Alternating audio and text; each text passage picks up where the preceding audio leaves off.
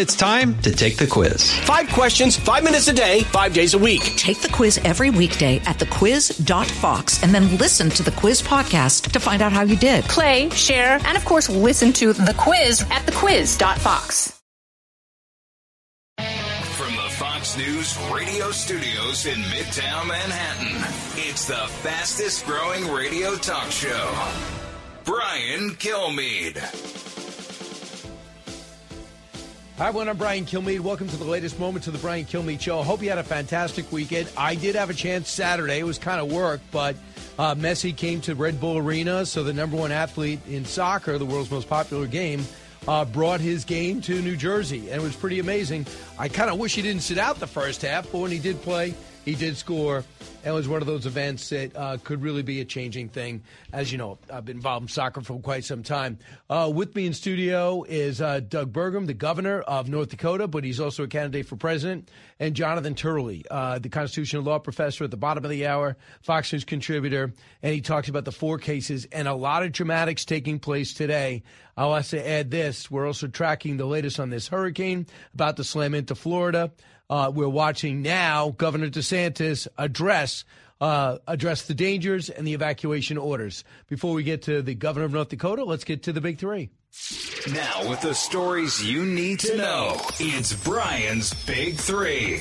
Number three. The founder and CEO of uh, Burisma started bringing in people who could provide protection for him. Hunter Biden was uh, among them. There's no doubt in my mind that Burisma was engaged in illegal activities.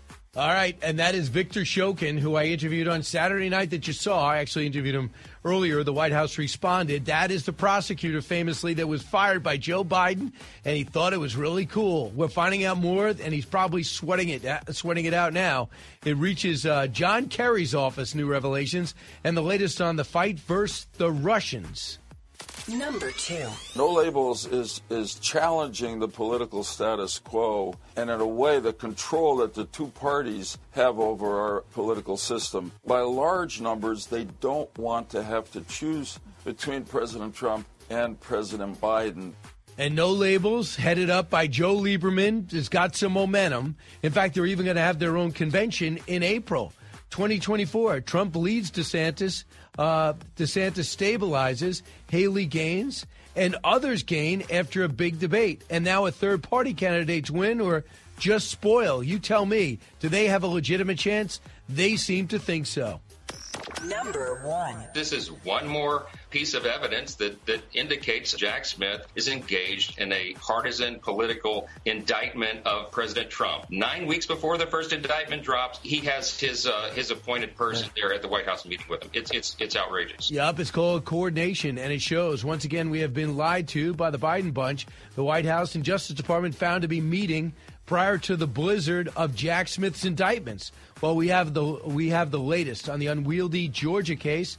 Uh, it seems like some uh, of the 19 defendants want their case moved up for a speedy trial. It's all complicated. And Governor Burgum, when you ran for president, you thought you'd be diving into the issues one after the other. And how frustrating has it been to hear the first? And I heard it two weeks ago, and I brought it up on the show. The first five minutes of every interview or five questions are all about Trump and indictments. Is that frustrating for you? Well, it's frustrating for me because I care about the country and I care about the American people. And we're in a Cold War with China. We're in a proxy war with Russia. We've got uh, energy policies under the Biden administration that are destabilizing the world and raising the price of everything for every, not just gas and oil and diesel and electricity, but raising the price of everything. And inflation is choking everyone and in this country. And then, of course, the until the Hunter Biden thing came along, this was clear that as long as we weren't talking about Biden's record, that was helping him get reelected. And so part of our campaign from day one is we've got to have people that are focused on Biden's record, the challenges that we're facing as a country, and the solutions that we have, and the leadership that's going to take to resolve those. I thought it was almost hysterical that Governor Walz of Minnesota followed you on Meet the Press. And he said, Well, Governor Burgum would talk about his Trump. We have all these policies.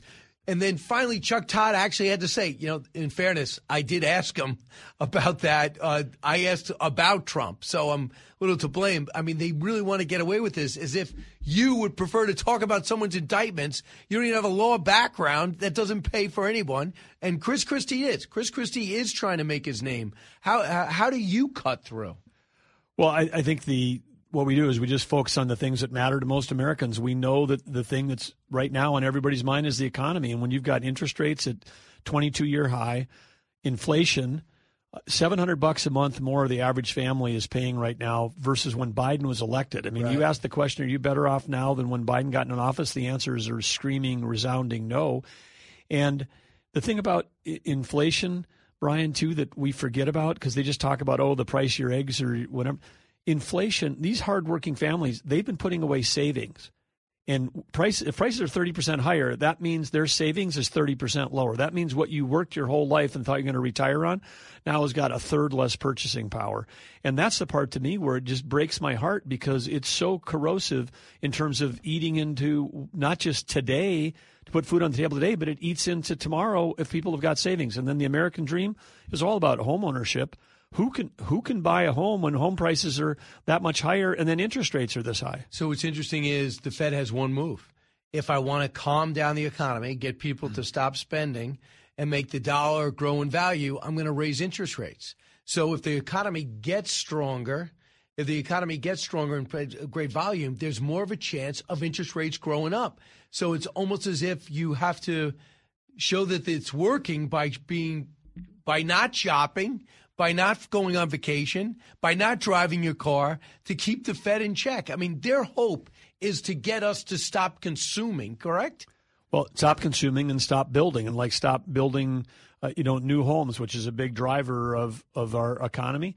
But here's the thing that's also and to wrong. do that, you raise rates, make it harder to build. You raise rates and you sort of try to cool off the economy, but that might work if you didn't have the Biden, which was called the Biden Inflation Reduction Act, but the Biden, you know, Reduction Act is the Inflation Creation Act because it drives out all this government spending and the rescue package that we didn't need that we had just spent in December of that month. Correct. And so when you're, we have all this federal spending that's being driven out into the economy, that's not affected by interest rates.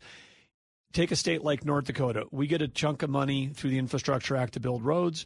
Our bids come back, they're 30% higher if I was in the private sector, I'd be like, this doesn't pencil out. We don't build the road. But we only got six months a year to build roads like all the northern states. So we build 70 miles of road instead of 100 miles of road. And guess what? We're consuming steel, concrete, labor. Right. So you could actually have the Fed choke the private sector to the point where the economy stops, and then we'll still have inflation, Brian, because of all the federal stimulus mm. that was shoved into the economy. You know what's so interesting is that – the working class seems to be, and the blue collar middle class seem to be going to Republicans to the point where Democrats are admitting it. That it's changed over the last eight years when they tried to make Mitt Romney this elitist that wanted to carve up, buy companies, carve them up, and send people to the poorhouse. We all knew that was dumb in comic book, but it seemed to sell. That has changed. Do you find that when you look at your polling before you even jumped in here as governor of North Dakota, did you find that the blue collar was going Republican? Well, I've seen it in our own state, and I've seen it across the across the country when we've been campaigning, which is the folks that are that are concerned about the issues that we're talking about. It's the farmers, it's the ranchers, it's the guys working in the oil fields, the energy workers. Uh, it is the law enforcement, it's military. I mean, this is the, the people that make America work are the ones that are the ones that have supported us. It's the reason why we've won by over 40 points in North Dakota, both in 16 and, and in 20, is because we listen to and right. take care of the people that are making this country work. So I want you to hear what Senator Bernie Sanders and also know politics. He's only saying it for a reason. There's a bit of panic on the left. And by the way, he's way left. Cut 10. It is absolutely absurd that given the anti worker ideology and policies of the Republican Party, that that party now has more working class support than Democrats. Democrats are losing more and more support within the Latino community and even among African American men. So uh, the mic wasn't great, but you know his message. He's at New Hampshire, where he'd probably win again in New Hampshire. Uh, Joe Biden just gave up on the state. What's your reaction to his conclusion? Why do you think he's doing this?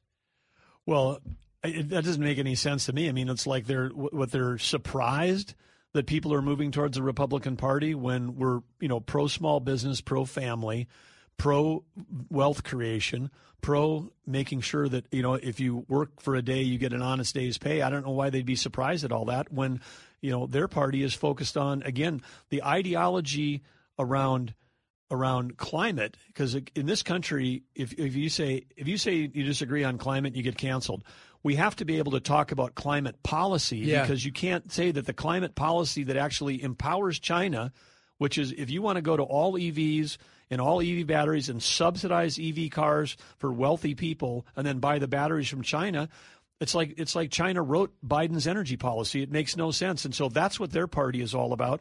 And, and if they actually cared about the environment, you'd want to have all that energy produced here in America. I just want to share this with you for a second and just say if you do get the nomination, Governor Burgum, you're going against Joe Biden, I think. But listen to what Ro Khanna, a mm-hmm. well meaning left wing Democrat from California, says that Joe Biden should do as his approval rating is just at 39%. Approval on the economy is at 32%. Here's the problem as he sees it, cut 11. Congressman Khanna, you said back in April that you felt that the White House was being too overprotective of the president, that it basically wasn't letting him get out there enough and uh, be his authentic self. Do you feel that uh, top aides in the White House got that message?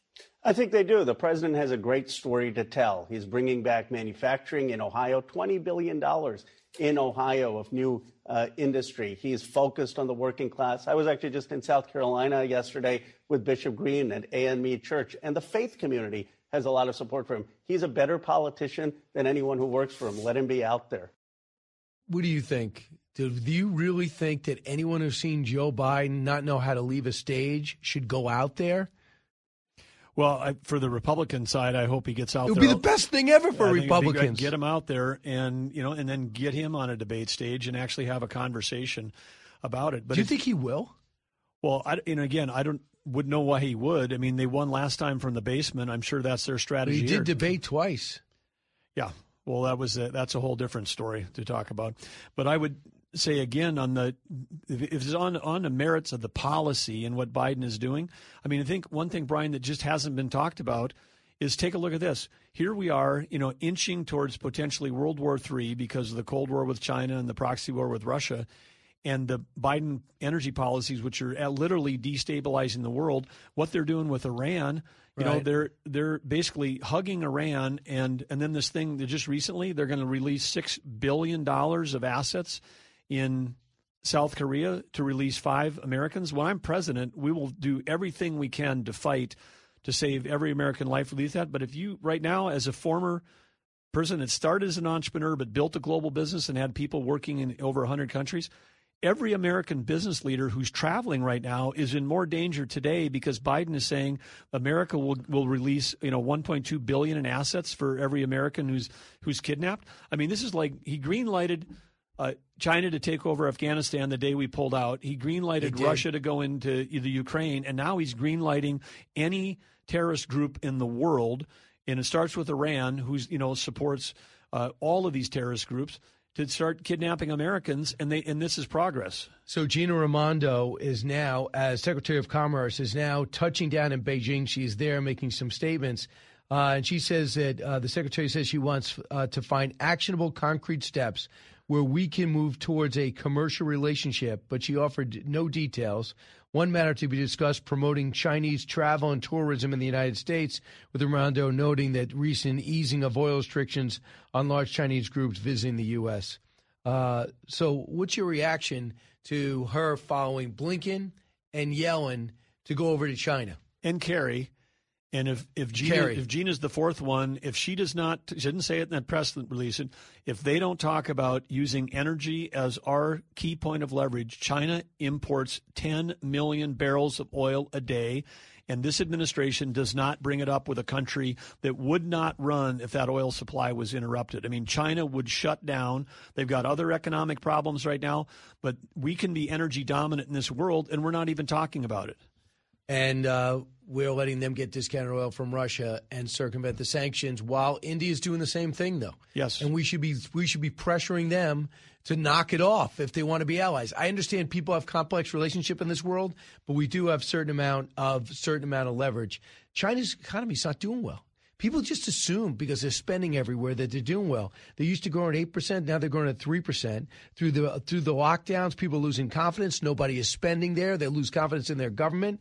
Uh, they see a quality of life drop, and they can't get eighteen to twenty five year olds a job. This is an opportunity, isn't it? It's a fantastic opportunity. And Brian, you're so right on those statistics on the 18 to 20, you know, the 24 year olds. They stopped releasing the unemployment data a few weeks ago because it was so bad. It was up in the 20s. They have 10 million college graduates that just coming out of school that don't have jobs, and they're facing a real estate collapse that could make our 2008 crash look like nothing. But you know what countries do when you're you're a dictatorial leader and your economy's collapsing? You go to war. That's the way we. I mean, so I think the risk on Taiwan's mm. higher than ever. And then, just like we didn't do the t- right deterrence to stop Putin, we're not doing the right deterrence to stop China from entering Taiwan. Governor, hold on, a couple more minutes. Uh, you listen to the Brian Kilmeade show. It's a it's a great Monday, bottom of the hour. Jonathan Turley, we bring you inside these developments today in the courtroom in Georgia and what it means. You listen to the Brian Kilmeade show. Newsmakers and newsbreakers. Hear it first on the Brian Kilmeade show. The Will Cain Show is now dropping five episodes a week. Join Fox and Friends weekend host Will Cain as he tackles the latest headlines from his unique perspective, along with thought provoking interviews with leading figures and live calls from viewers and listeners. Listen wherever you download your favorite podcasts. Out of the gates and ready to go. Hey, it's Hutton Withrow. Hot Mike is here on the Outkick Network. We've got your afternoon covered with the latest sports discussion, and it's available wherever you find your audio. Daily analysis and news. He is hot. I am Mike. Actually, my name is Chad. His name is Jonathan, but you get the picture. We're going to bring it every single day. Whatever you want to call us, we'll respond to. We just want you to respond to what we're dishing out every day. And while you're here, we hope you subscribe to the podcast, like, subscribe, and share.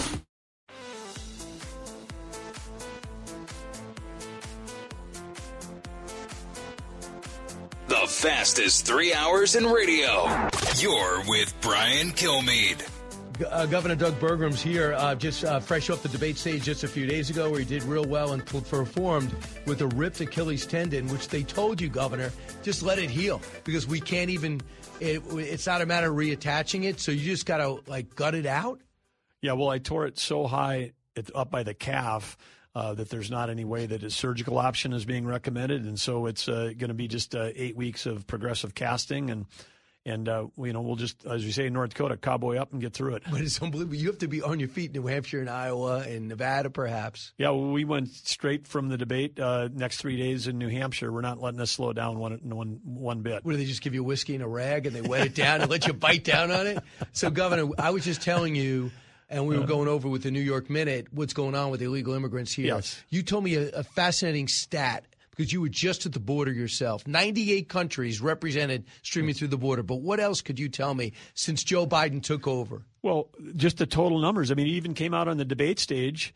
You know, one of the candidates and uh, one of the hosts, you know, were tossed around numbers like six or seven million, and nobody bats an eye. That's Maine, Vermont, New Hampshire, Rhode Island, and you can throw in his home state of Delaware, Biden's home state, and Montana, and that gets you to six or seven million people. So think of like every man, woman, and child in those states, equivalent of those states, crossed the border uh, illegally into our country, and then we've relocated. Your those, governor. Those are the ones we know about because when I'm down there, the discussion at the border is these are the ones that have been, you know, apprehended and they know there's a group called Gotaways. the Gotaways. The Gotaways number is like, you know, add 50%, add another three, four states on top of that. And, Governor, here's the thing. If I told you you got a house, you got to feed, you got to get laundry service to 60,000 people, where 100,000 will pass through the North Dakota, what would you say to me? What would that do to your budget? Well, it would cr- it would crush any place. I mean, there isn't any it's place. It's crushing New York's. It is. It absolutely, and it makes absolutely makes no sense at any level. And of course, let's just talk about it. You know, since Biden has taken office, the equivalent of four Vietnams have occurred in terms of deaths related to fentanyl overdoses. Unbelievable. So, Governor, best of luck out there. You're close to qualifying for the second debate, right? We're right on it. We'll be on. We'll be there for the second debate, and looking forward to it. All right, Governor Burgum, playing hurt, but having a good time. Brian Kilmeade Show. Jonathan Turley next.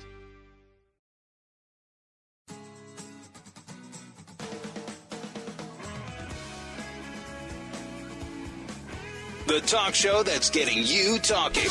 You're with Brian Kilmeade.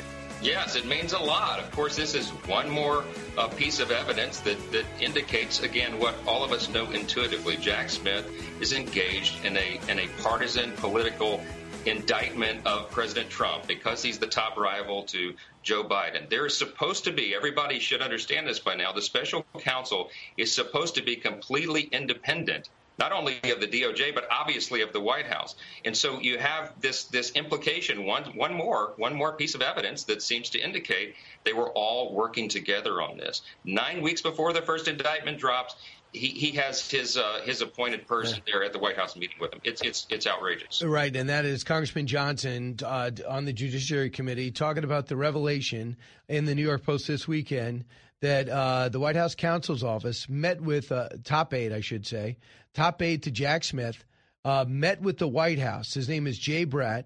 Weeks before he brought charges against President Trump. He joined the special counsel team, did Bratt, November of 2022. Shortly before, as it turned out, uh, before, before the uh, indictment was handed out, he took a meeting in the White House, March 31st, 2023, and Carol, with Caroline Saba, the deputy chief of chief of staff to the White House counsel's office. They were joined at 10 a.m. Uh, meeting by Daniel Ray, an FBI agent in the Washington field office. Nine weeks later, Trump was indicted by the Smith's office on June 8, 2023. Does that sound okay to you? Are we being too conspiratorial in bringing it up?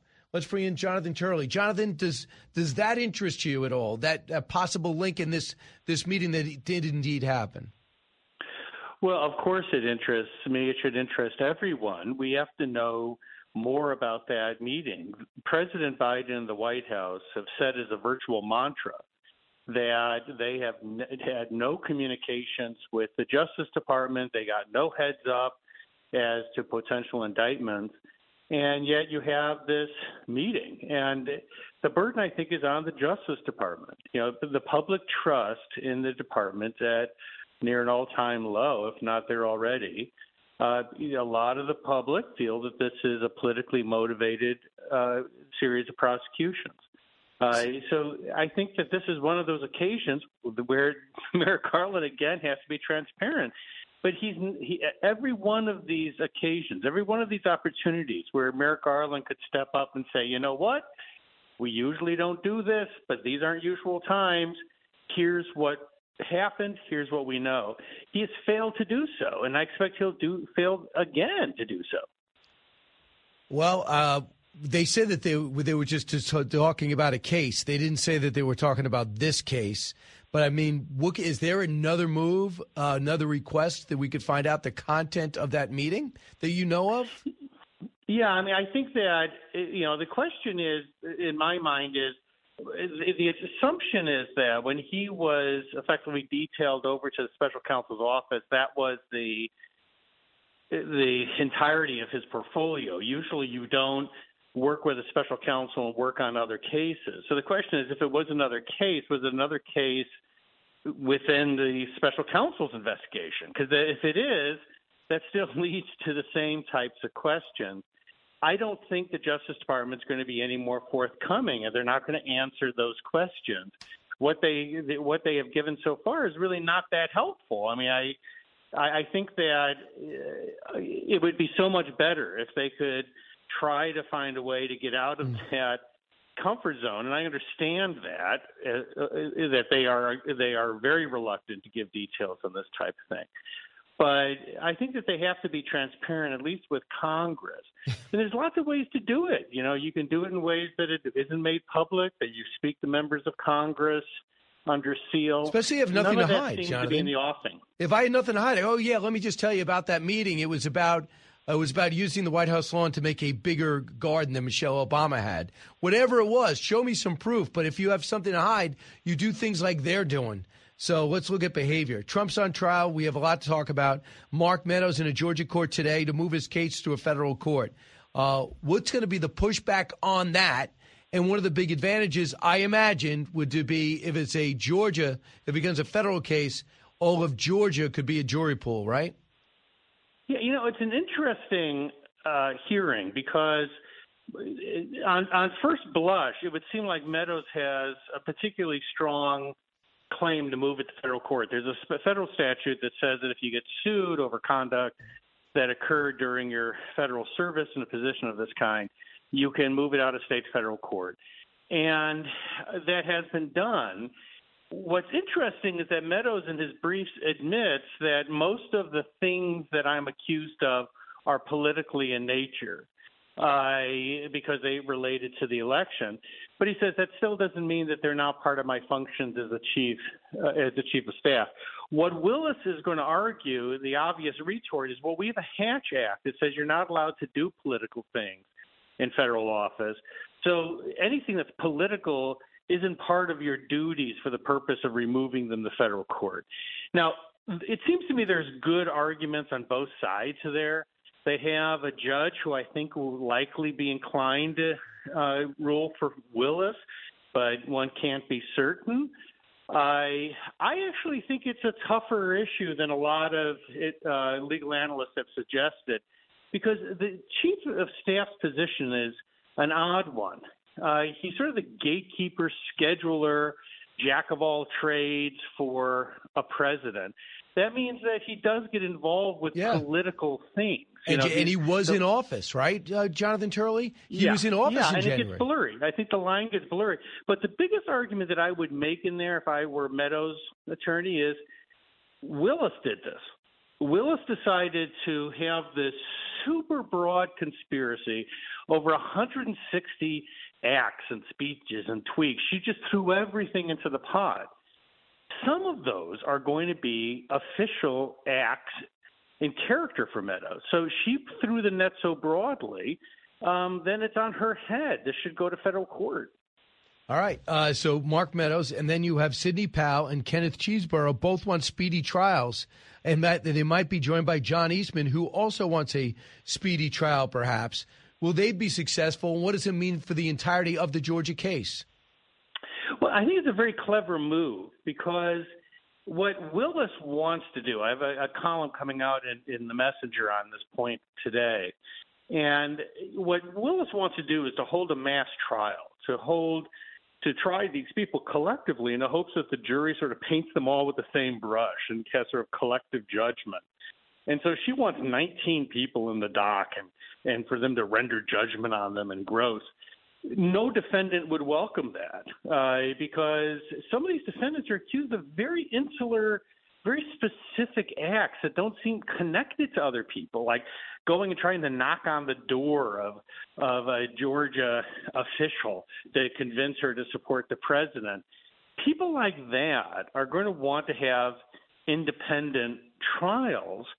Um, so what they're willing to do is to give up some of the time that they would have to prepare so that they're not just tried in mass. Well, they'll be successful. They have a right to that. Right. They have a right to a speedy trial. Is Willis going to be ready? Well, Willis will, but what she won't get then is that it means that some of these defendants are going to say, "No, heck, no, we're not waiving it." I mean, we are going to waive a speedy trial because we need added time.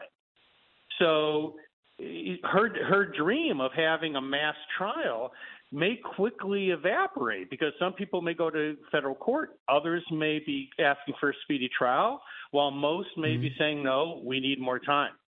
Including Trump. Trump wants to delay, delay, delay uh, till after the election, where hopefully he gets to a federal court and can pardon himself. Uh, I want you to hear what Sarah Isgur, who used to work for Trump in state but has become vehemently anti-Trump. This is what you because legally, obviously a lawyer, cuts seven. And I think part of the problem that we're seeing with these repeated indictments, they're very broad. Even some lawyers, I don't think, can follow all of the different sort of charges and what they exactly mean. They should have gone for the narrow rifle shot approach here, the documents case, maybe the fake electors. And instead, we have something much more broad that I think is psychically uh, making Democrats very happy on the left. But in reality, it's exactly what, what Chuck said, which is it is helping Donald Trump in this primary. It's why he didn't have to go to the debate. He's getting all the media and attention he needs needs. You agree? Well, I do think that these are overbroad, um, and I have said all along that the documents case is a serious case, uh, and it's getting more and more serious. I think that the the changing of the testimony of the uh, Trump employee four is dam- is likely to be damaging, uh, and so that case is built is much more sort of narrow and confined in comparison to these other cases, and it doesn't have the added baggage of these threshold constitutional questions. Uh, the problem for Trump is that judge, trial judges largely say if you don't agree with our threshold decisions on the Constitution, you still have to wait for me to try you and if you're guilty to sentence you and then you can go to the court of appeals. A lot of court of appeals support that view because they feel like it's premature if you haven't been convicted. That's really unfortunate here because you have obviously a, a person who is the leading candidate for the presidency.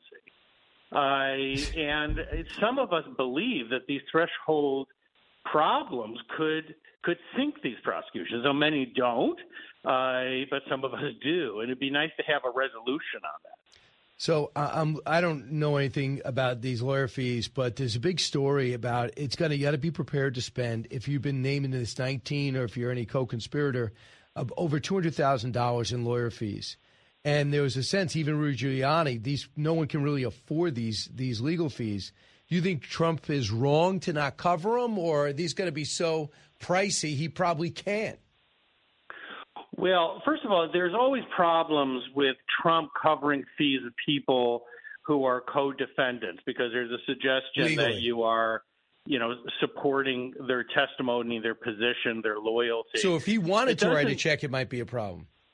Yeah, it doesn't mean that people cannot have a legal fund to support them because there's no question in my mind when I read the list of defendants in the in the Georgia case it seemed to me very clear that she was targeting low hanging fruit uh, because she wants them to to uh, cooperate with her. Uh, and a lot of these people are very minor figures, uh, but she needs to get some witnesses.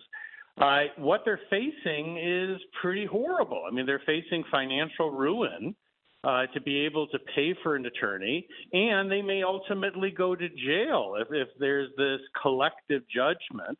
There, in any such case, they're likely to be in court for years.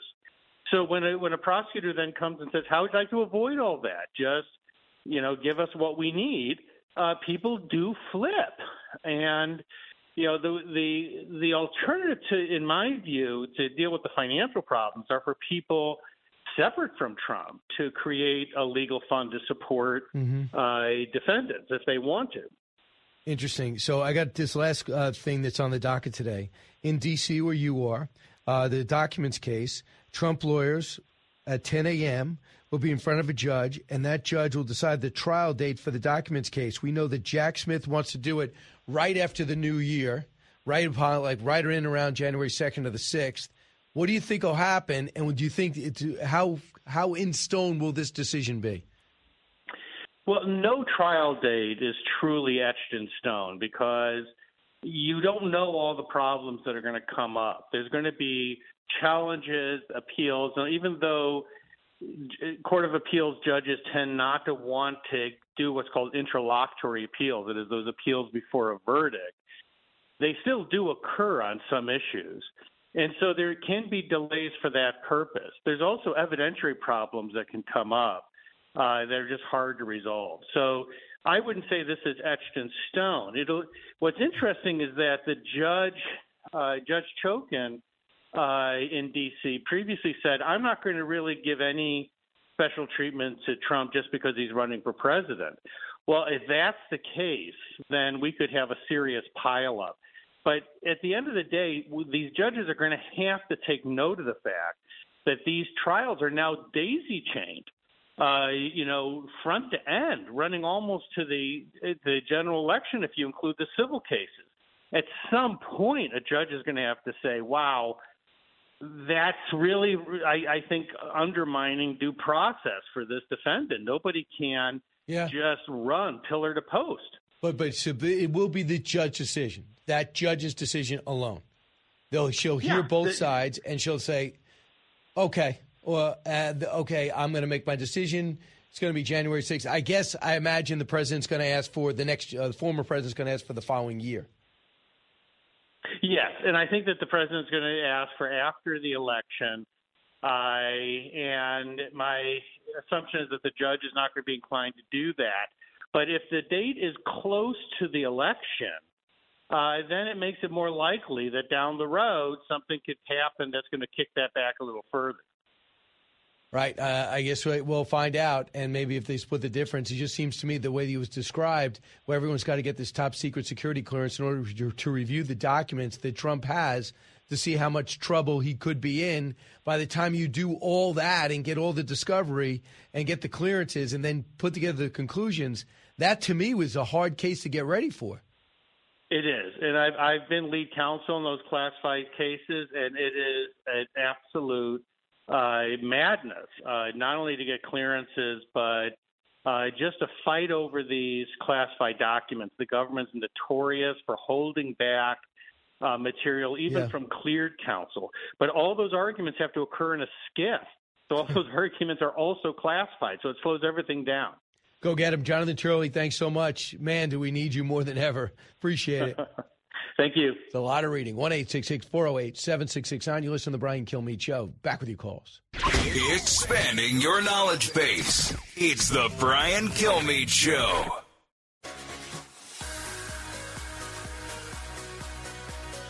He's so busy, he'll make your head spin. It's Brian Kilmeade. I have no doubt that there were illegal activities engaged in by uh, Burisma. As a matter of fact, the criminal case had been started before me. It continued to expand, and Zlochevsky, who at the time held the post of minister and was the founder and CEO of uh, Burisma, started bringing in people who could provide protection for him. Hunter Biden was uh, among them. And the corruption network expanded as a result. So, yes, to answer your question, there, uh, there's no doubt in my mind that Burisma was engaged in illegal activities. So that was Victor Shokin.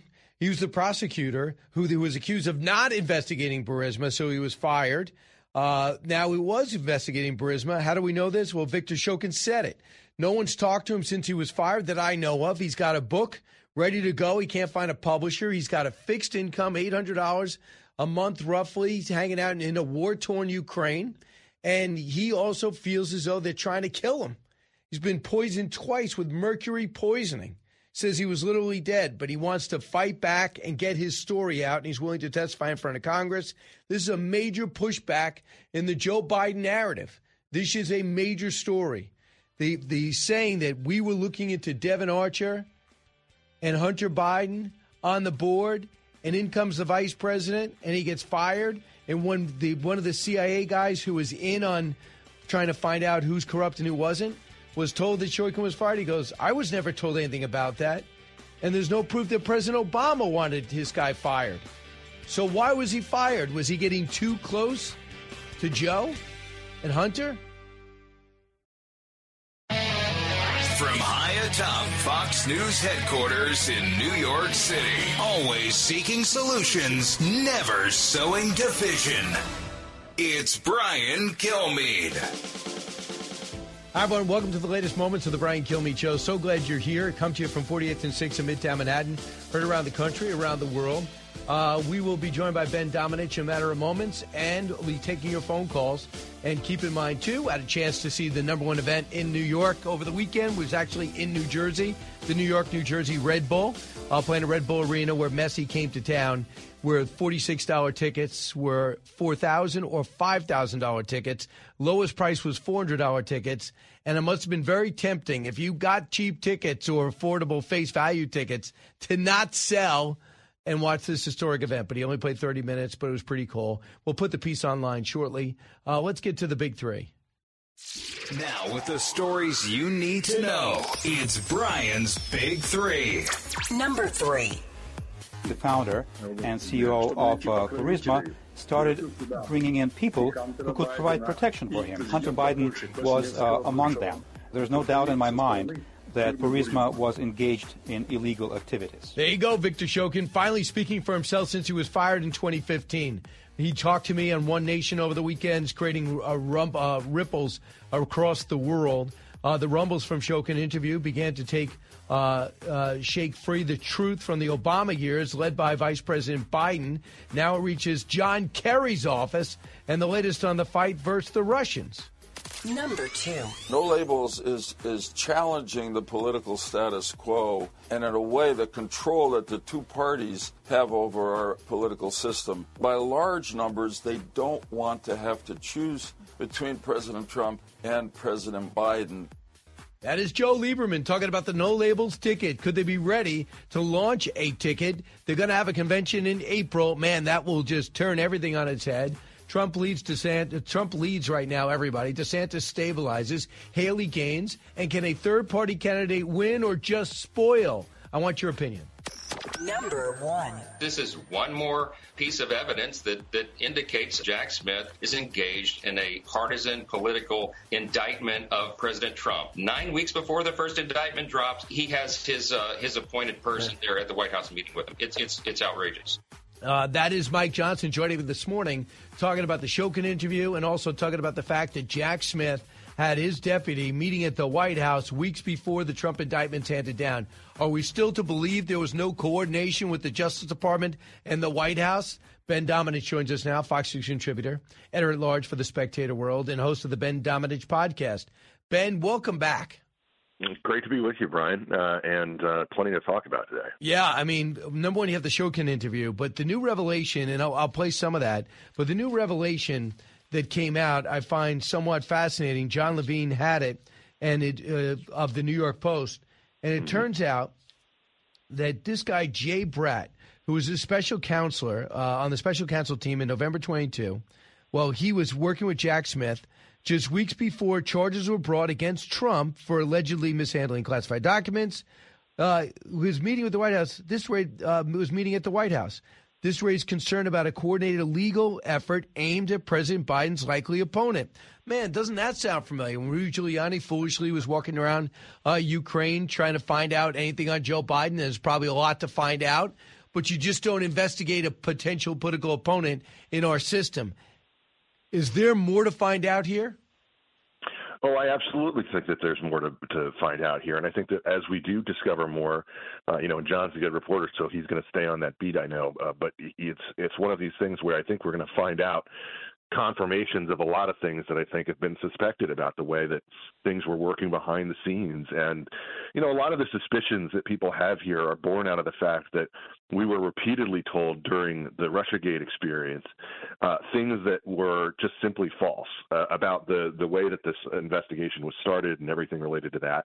And then that we learned over over time you know, to the point that basically, well after the fact, uh, you know, at long last, New York Times reporters and the like uh, finally admit uh, that they kind of, you know, got the story wrong, that they missed things, but they do so well after the fact, well after the point where it would have mattered for them to get the story right. And I think that we need to be paying attention to that here as well. But that doesn't change the fact that these, uh, that this scenario in, is one that is really troubling for Republicans, and I think it's one that is really a challenge for voters out there. You know, voters really want to win.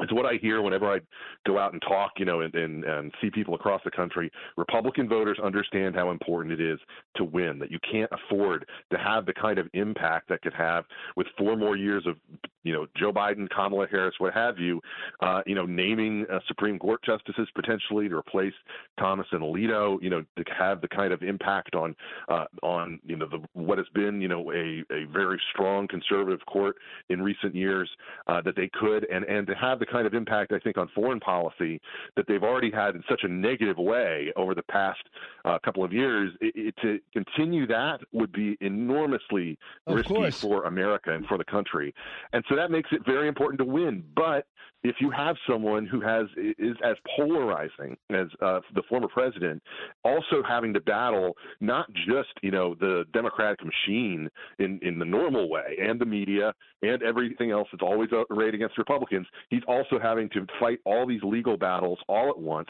all across the country, and it's going to be something that unfortunately but, is both distracting and expensive. And Ben, we know that uh, the president, if he didn't take the documents, if he just said, "Okay, I lost, going to look into this with my lawyers," there'd be no January 6th case, and there'd be no documents case. So those would be two things. Uh, there would be no Georgia case. We know that. Yeah. There would probably be the domestic case, and I'm sure somebody, Alvin Bragg, would have drugged something up in New York. Of course. I, I got course. it. And who knows? But if you see the way they were treating DeSantis when they thought that he was going to be the next Trump, the way Oh, they want. yeah. uh, the, to think that if I know it's tempting, and I think you were leading us down there to say, hey, you know what? There's so many headwinds against Trump. Just g- get out of the way so we can get, you know, we can have. Uh, we could have DeSantis win, or we could have uh, Burgum win, or we could have Nikki Haley win, or something. Who they're going to hit them and make them seem like the worst person in the world. So it's not going to stop. So Yeah, is there? A, and is, don't you think think that's you're part right. of the reason why they got seven? Trump got seven million dollars raised since the fourth indictment. Yeah, I think that one of the things that we have to understand is the more that they double down on this, the more that it seems like they would uh, be, be using all of these different methods against DeSantis or against you know pick pick whoever you want.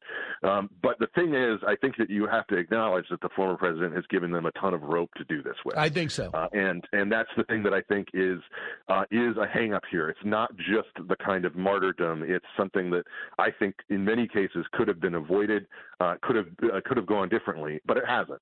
Uh, and so the question is, do you want to run into uh, the the teeth of this Democratic uh, machine and everything that they want to do to chew up Republicans, you know, with this uh, with the former president, even knowing kind of all the different things that are associated with him? It is the kind of devil you know scenario. There is there's you know we've got everything. They've got everything that they've got out there. I think, and so it's not going to be some new uh, shoe to drop, some kind of eleventh hour thing. We all know what uh, what he's up against, uh, but that's something that I think you know we have to you have to evaluate as a voter, and you have to say.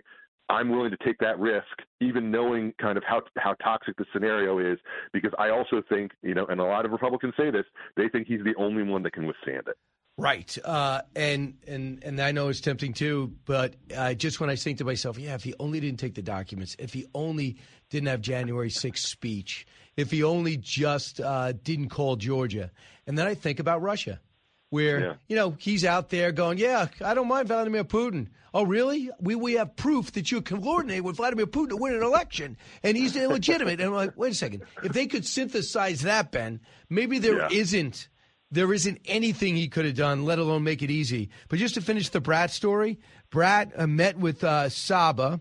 Uh, Saba, Caroline Saba is the deputy chief of staff of the White House counsel, and then he was uh, joined in there by an FBI uh, an FBI agent.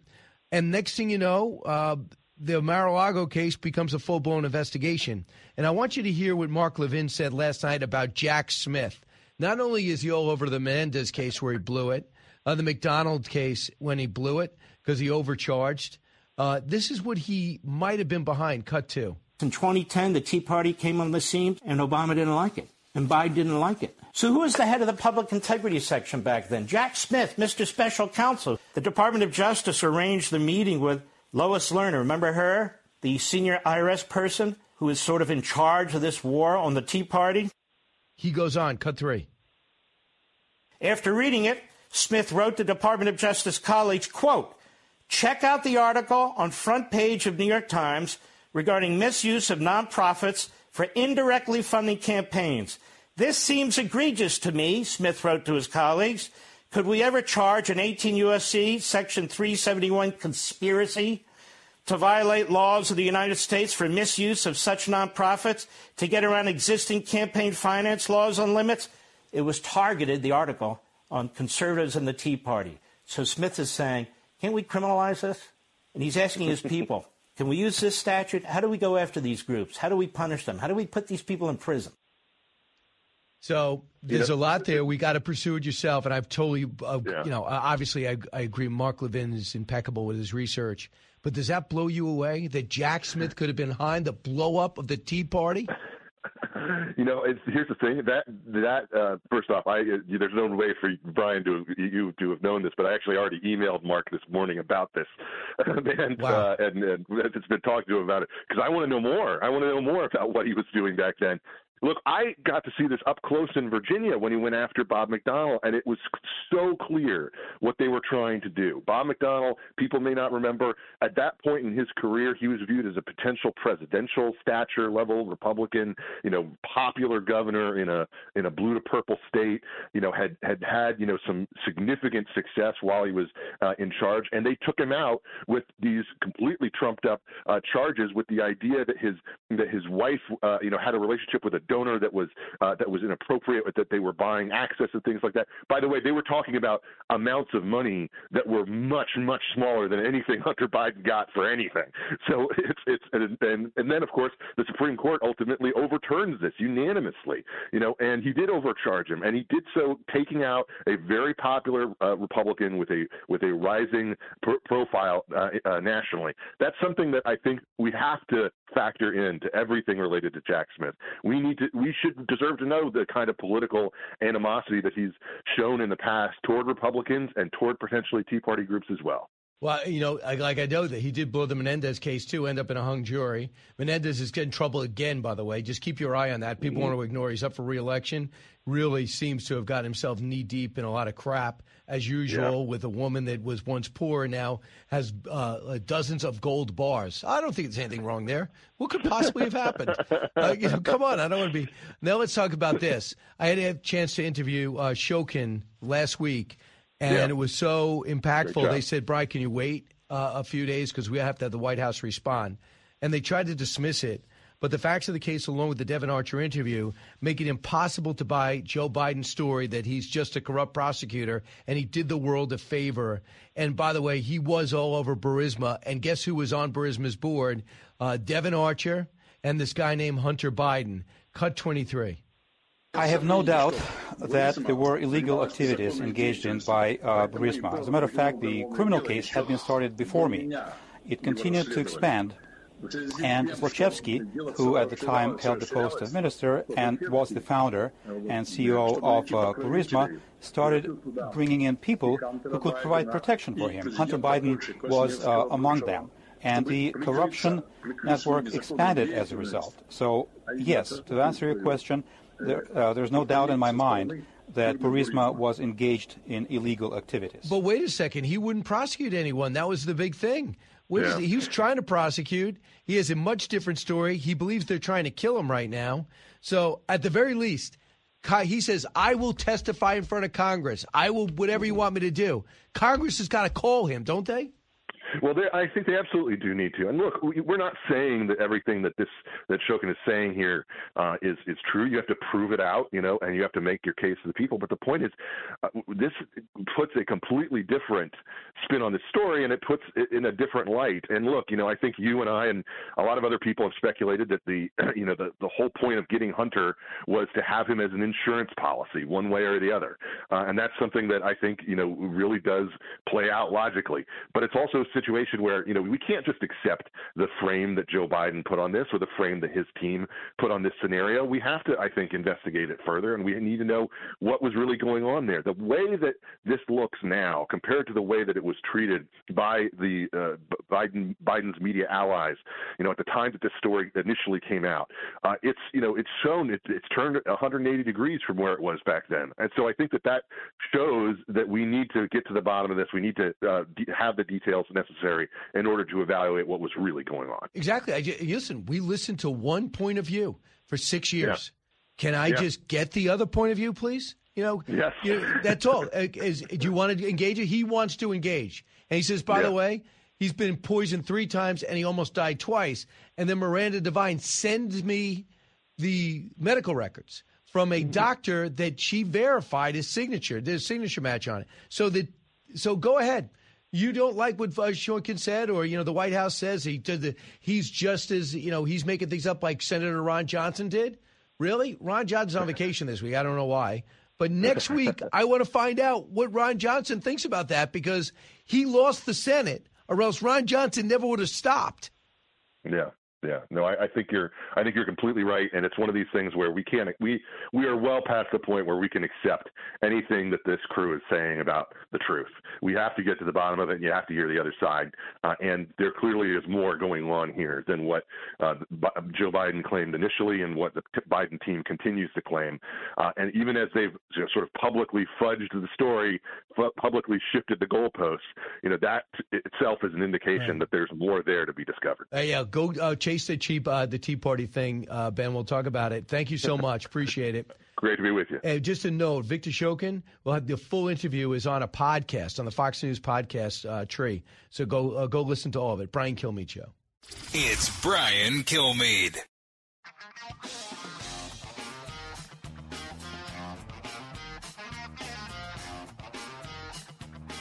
Information you want, truth you demand. This is the Brian Kilmeade Show. You know, I, while we keep our eye on what's happening in politics, and it's a lot of fun. You know, Trump on top lost a couple of points by not debating, which means he'll probably end up debating. I agree with Chris Christie. The third debate, I didn't even know this until this weekend, was Alabama being an Alabama third debate. If he loses a couple more points after to DeSantis, he might want to go back in. I think he might especially if he gets these cases put off. But the only thing to keep your eye on is uh, what's actually going on in the war in Ukraine. And even though it's not the big breakthrough like they had in Kharkiv, they are making big progress. The 400 mile border to fan out across the border has made it hard for the Russians to ever get on the offensive or try to find soft spots in the Ukrainians. And they're starting to make some major progress and while at the same time keeping an eye on Crimea, and they're working out a plan to get their grain ships out. So keep in mind, the Wagner Group has left the building because they got so bold. They try to take over the military, and now uh, is dead, shot out of the sky, along with the higher ups at Wagner, which blows up their Africa strategy and their fighting strategy. And the Ukrainians getting better and better at fighting if we can get them some demining equipment and you start making major progress, uh, I think there's going to be uh, the, this is going to be a major fall campaign. Do not give up on it yet. I know it's not town after town after town like we thought, but keep your eye on the towns they're taking. They took one over the weekend.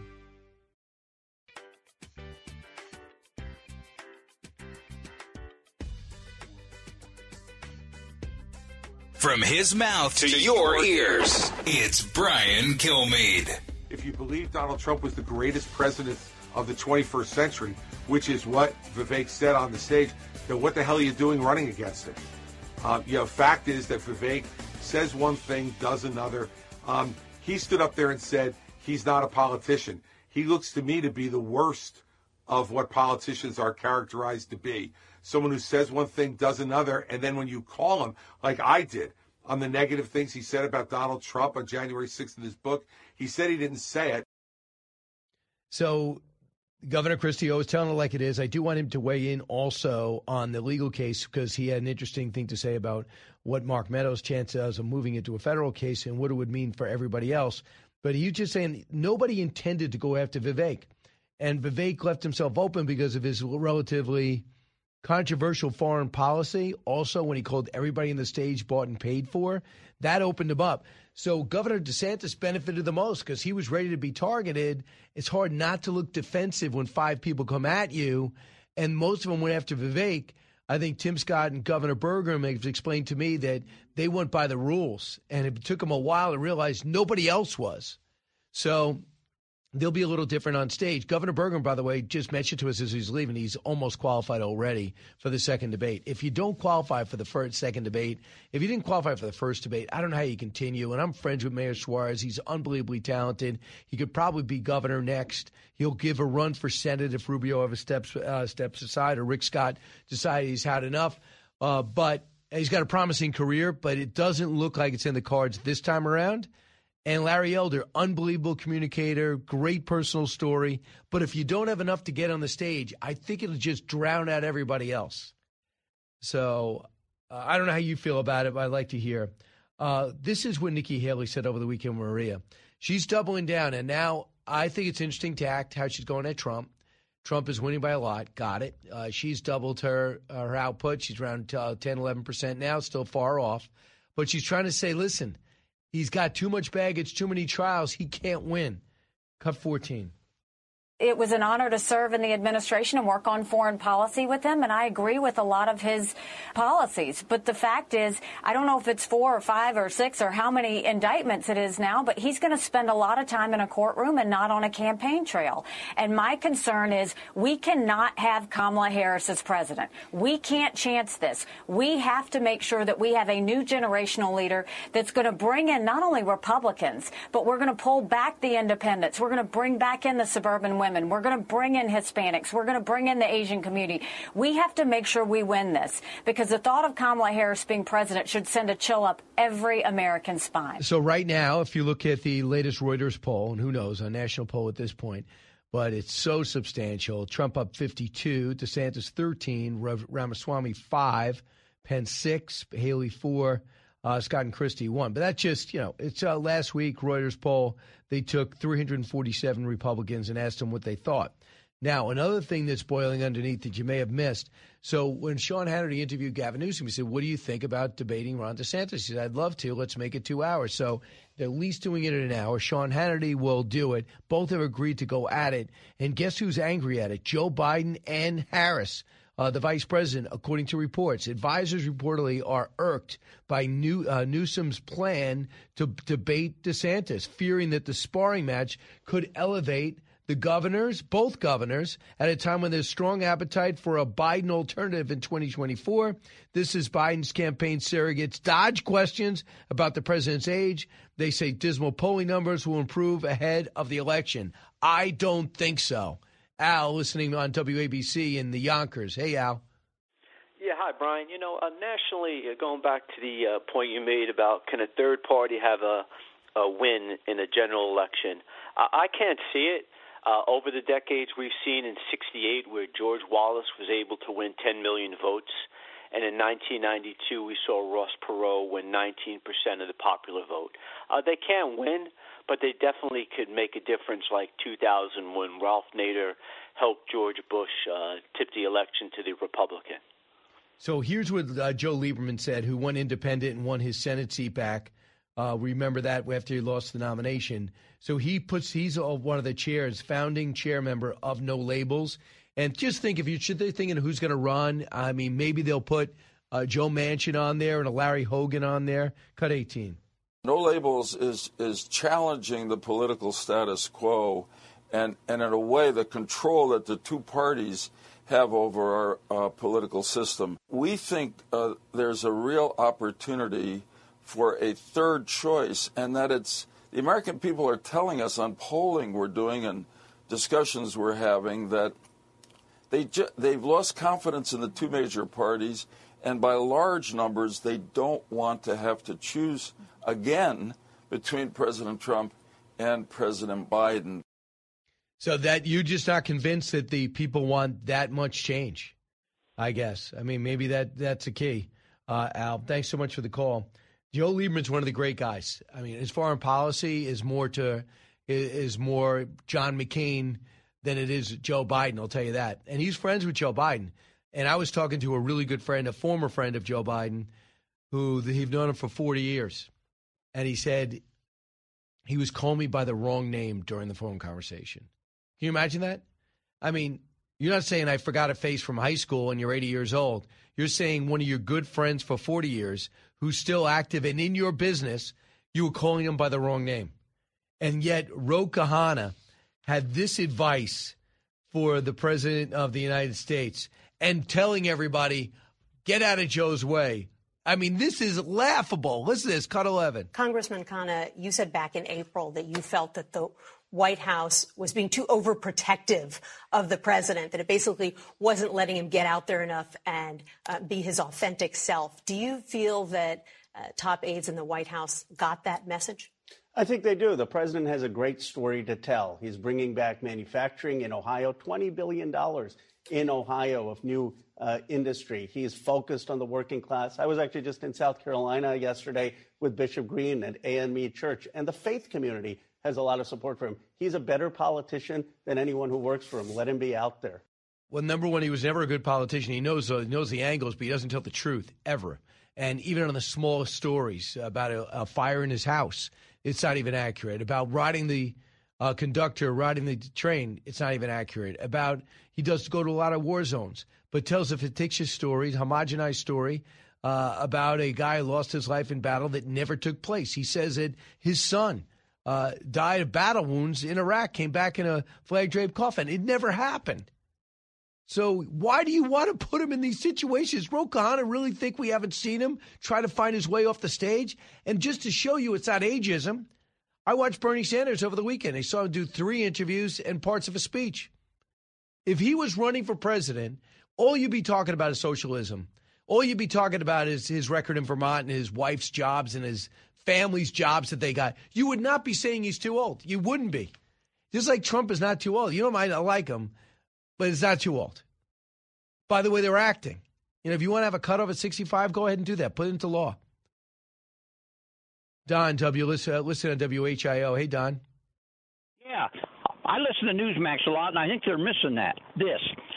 Oh, go after Biden on his climate change with the solar panels. I live in Ohio, in Wayne Holmes County. We've been loaded with solar panels since 1972 when we've had the first one. So take pictures in the sky pictures of Wayne and Holmes counties, all the solar panels, and then take pictures of all three of Biden's property and Nancy Pelosi in the defense with all her millionaire friends, and then call call Biden out and then ask him, "What's this about the book we read that you can buy credits to continue continue doing what you're doing? How, how does that help climate change?" Well, I'm not sure what you're talking about. Number one, you said you guys make solar panels in the 1970s and you don't make them anymore. Hello. All right, uh, we're going to move on. Julie, listen on FM News Talk 97.1. Hey, Julie. Hey, Brian. Hey, love the Shokin interview. And of course, the Democrats are saying he has no credibility. What about the October 1, 2015 memo from Christina Knowles of the Obama administration recommending to a large group of Obama folks that loan guarantees be approved because Ukraine had made significant progress on anti-corruption. There is no mention in that memo of any any negative thoughts about Shokin. There's just a general reference to the office of the attorney general, but nothing about corruption. You know, it's easy for liberals to say. And can well, I just stop you there, Julie? corrupt. You're right. I appreciate you doing your research. But adding to that, Victoria Nuland, who became a critic, was on record an email to him praising him for his work, says, I know it's difficult, but it's not insurmountable. The same thing from the CIA guy that also was working uh, in Ukraine to try to stand them up after they got rid of the Russian stooge Yanukovych. He was just placed there. An election ousted him. Russians were upset, but Poroshenko won legitimately, and they didn't know how to handle it. So the U.S. said, hey, listen, get, gut these people, get rid of them, and I'll be able to help you guys stand up, maybe make you EU and down the line and NATO eligible. The Russians were all upset about this. The West wanted them to move quickly. So Shokin was asked to come out of retirement to help Poroshenko. Next thing you know, he's enemy number one in the in the core of all corruption. But no one's even talked to him. We were able to talk to him. And I think it's also important to point out what also emerged is Devon Archer visiting the Secretary of State, John Kerry, on record at the State Department weeks before Shokin was fired. This whole administration, Antony Blinken, constant contact with, drum roll please, Hunter Biden. Really? He was just Hunter Biden's just a drug addled guy trying to live off his dad's name without his dad knowing it. And I love this. I was listening to a podcast over the weekend and they said, well, you know what? You can't blame Joe Biden. He wants to talk to his son. He doesn't know what meetings he's in. I know. Pick your jaw off the floor. So, 10 times, 20 times in 10 years, Devon Archer can remember Joe Biden calling in or being involved directly in a meeting, a business meeting with Hunter Biden. If you're in a business meeting and you're an adult and your dad calls, you let it go to voicemail and you call back, unless you need your dad to call during the meeting. But if you're the Washington Post, no, there's no link here. There's nothing to see. It's crazy. You cannot get these people to write the real story in any real time. They're writing the laptop story that Miranda Devine put in a book two years ago. No one even called us, even the emails were legitimate to and from Joe Biden and the voicemail. And now they're like, well, you know, Hunter Biden, not a good guy. If he did something wrong, he should be prosecuted. Really? Year four of an investigation. Now Democrats are saying, well, if he did something wrong, he should be prosecuted. It doesn't look good. It doesn't make his dad look good. And you don't think that his dad's involved at all? You don't think his dad's playing a role? No? Okay. Nobody, every clear thinking person does, by the way. 1 408 7669. We come back. I'll take more of your calls, give you more insight, give you more of the Shokin interview, which you can now have a full uh, a standalone on a podcast. So you get to hear everything, make your own decisions. Uh, you listen to the Brian Kilmeade Show. Want even more Brian? Download the podcast at briankilmeadeshow.com. Every episode, exclusive interviews on demand. More of Kilmeade coming up.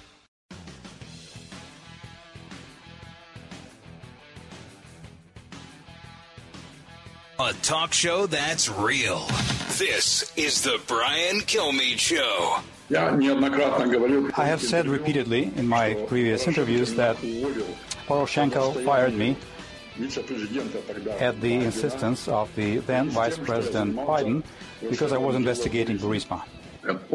Because he understood, and so did Vice President Biden, that had I continued to oversee the Burisma investigation, we would have found the facts about the corrupt activities that they were engaging in that included both Hunter Biden and Devon Archer and others. Okay, uh, that's Victor Shokin's side of the story. You want to hear pushback? There was pushback. They said, "Oh, the timing doesn't work." Victor Shokin uh, was uh, um, raising the ire of the world by not prosecuting at a quick enough pace. That might have been the case. Yanukovych put there by the Russians loses in an election. In comes Poroshenko. He says, I want to be part of NATO. I want to be part of the West. I want to be part of the EU. What do I have to do? They say, clean up your act. Okay. So Shokin gets hired. He goes in there and he's getting early praise. But something along the way, around along the way, Shokin ends up getting the worst reputation. He gets fired, and he believes he got fired because Joe Biden. And then Joe Biden says as much in front of the Council of Foreign Relations. Kevin McCarthy heard the whole interview last night. I'm going to play one more cut, but I'm going to see what Kevin McCarthy had to say too. So this is one thing that Victor I can't verify, but this is his belief. Victor Shokin sits there right now in the Ukraine, $800 a month, fixed income, worried about his security, worried about getting his book published because he has his side. Uh, cut 27. It is public knowledge. Uh, everybody knows that it was because of uh, Joe Biden's actions that uh, Russia was able to claim Crimea without firing a single shot, uh, which of course eventually led to a full scale war that is currently uh, underway. And uh, I do talk uh, about this in my book. But yes, the damage has been done. So, Kevin McCarthy, the Speaker of the House, listen to this and the Spanish, uh, the uh, an impeachment inquiry would give them additional power to start subpoenaing these people and get the records that the White House is making it so hard to get. So, for example, over the weekend, it turned out that Devon Archer wanted to visit Secretary of State Kerry. I didn't know that. Did you know that? No, we were able to, Fox News Digital, able to discover that. Why would Devon Archer go meet with the Secretary of State? Here's Ken McCarthy, cut 28. Only because Republicans took the majority have we found out what President Biden told us when he was running for office is not true. He, he said he never had any dealings with his son's business, and that he never even talked to him. We've now found out not only did he call into the meetings, he went to dinner, and after the dinner, Hunter Biden got a new Porsche, that there was 3.5 million transferred. We now found out as he was a sitting vice president, the family created 20 shell companies. They received 16 of 17 payments from Romania while he was vice president. We now found that the money would flow to nine family members. He has to continue to change this.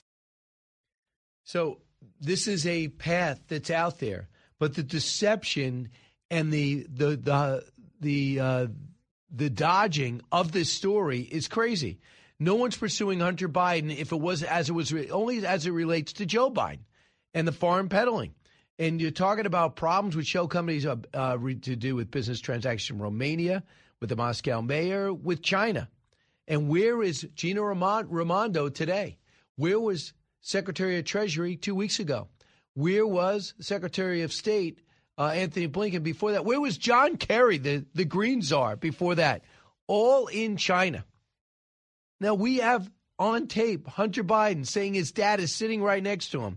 And you better get that Chinese executive to get us that money, directly to that money, and answer me directly. You don't want to get us mad, and my dad does not forget.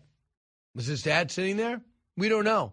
Was he bragging that his dad was there? We don't know. Did he know that he was using his name? I don't know. But it, it but it hurts U.S. relations because that energy companies linked directly to the Chinese government who know our system as well as we do and know how detrimental it would be to Joe Biden's career have we find out that he was dealing with China while financing the Belt and Road program that includes rare earth. No joke, Jack. Brian Kilmeade show. If you want to order the, uh, if you want to order Teddy and Booker T, BrianKilmeade.com. News radio studios in Midtown Manhattan, it's the fastest growing radio talk show. Brian Kilmeade. Hi, everyone. Welcome to the latest moments of the Brian Kilmeade Show. I come to you from Midtown Manhattan, heard around the country, heard around the world. Had a great weekend. Had a chance to go see Messi play at Red Bull Arena. And it's amazing 11 goals in 11 games. They keep saying, sorry for not enough scoring.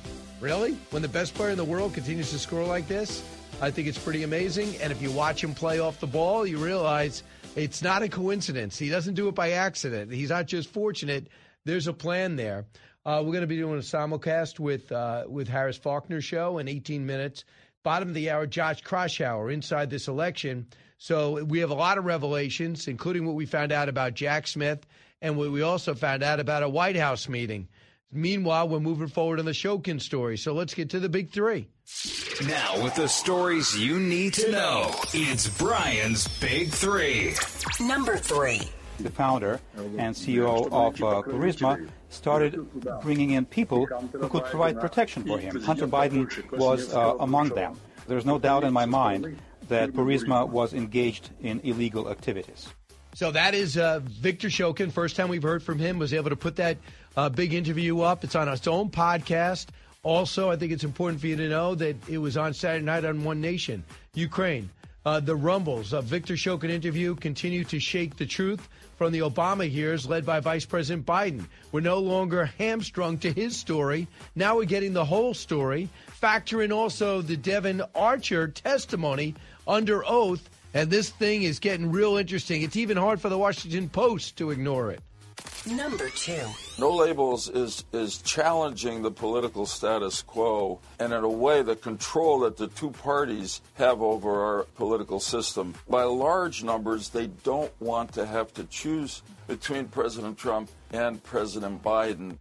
2024, Trump leads DeSantis uh, as DeSantis stabilizes and Haley gains. And can a third party candidate actually win? Because both the front runners seem to have a lot of unfavorables going unfavorably against their candidacy. In Trump, you have indictments. In Biden, you got everything, including age. Number one. This is one more piece of evidence that, that indicates Jack Smith is engaged in a partisan political indictment of President Trump. Nine weeks before the first indictment drops, he has his uh, his appointed person there at the White House meeting with him. It's it's it's outrageous. There you go. Congressman Johnson this morning with me on Fox and Friends. It's called coordination, and it shows. Once again, we've been lied to by the Biden bunch. White House and Justice Department found to be meeting prior to the blizzard of Jack Smith indictments, while we have the la- and we'll have the latest on the unwieldy Georgia case, as some of the 19 defendants want a speedy trial. I just watched Mark Meadows walk into a Georgia courtroom. What he is evidently testifying on today is he's trying to get his case moved to a federal court. Why? A friendly jury, jury out of Fulton County, which is Atlanta, which is quite liberal. What are, what else is happening with that case? A couple of things. Uh, with the with the Trump indictment, there were some, as I mentioned, there were 19 indictments. So, uh, also Sidney Powell, uh, the ridiculous lawyer that came up with all these uh, uh, implausible scenarios that led the president down a path in which no other legal analyst would go down and caused a lot of trouble. Kenneth Chesebro also. They both want speedy trials, and they might be joined by John Eastman, the most prestigious out of all of them. They want a speedy trial in Georgia. Let's get this over with. Let's find out. What does that mean? It means his case is already going off the rails, and it means he, they might get October trials. And with that, to me, is watching the game film play out before you actually have to play that team. So I know Trump will be supposed to be indicted differently, and they're going to go after him differently for whatever reason. They're going to do it from the RICO statute and pretend he's a mobster like all these others. But as these others break out, this thing's going to get complicated. And I agree with the governor of Georgia. I don't see anybody getting a trial in that case before this year. Here's Alina Habba, cut five. President Trump is not your average person. He's incredibly intelligent and he knows the ropes. He also knows the facts because he lived them. These are these are not complicated facts. Look at Fani. It was a phone call, a phone call that's been around forever that he refers to as the perfect phone call. What is he going to have to be prepped for? The truth? You don't have to prep much when you've done nothing wrong. Well, you do, and I actually think that's kind of an odd defense would you want to say to people to lengthen this out is we're going to need to really research the documents, go through discovery, and to be able to put together a case that deconflicts from the other 18 is going to be challenging. But they didn't say that. So she wanted to make it seem like this is no problem, this case.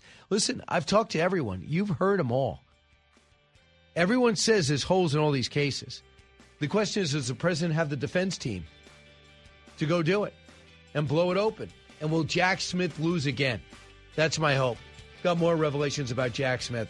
We'll do a simulcast on Fox News Channel in just a moment. Then I'll take your calls. And then I'll have Josh Kraushaar. What an hour. So glad you're back. Get ready. Buckle up.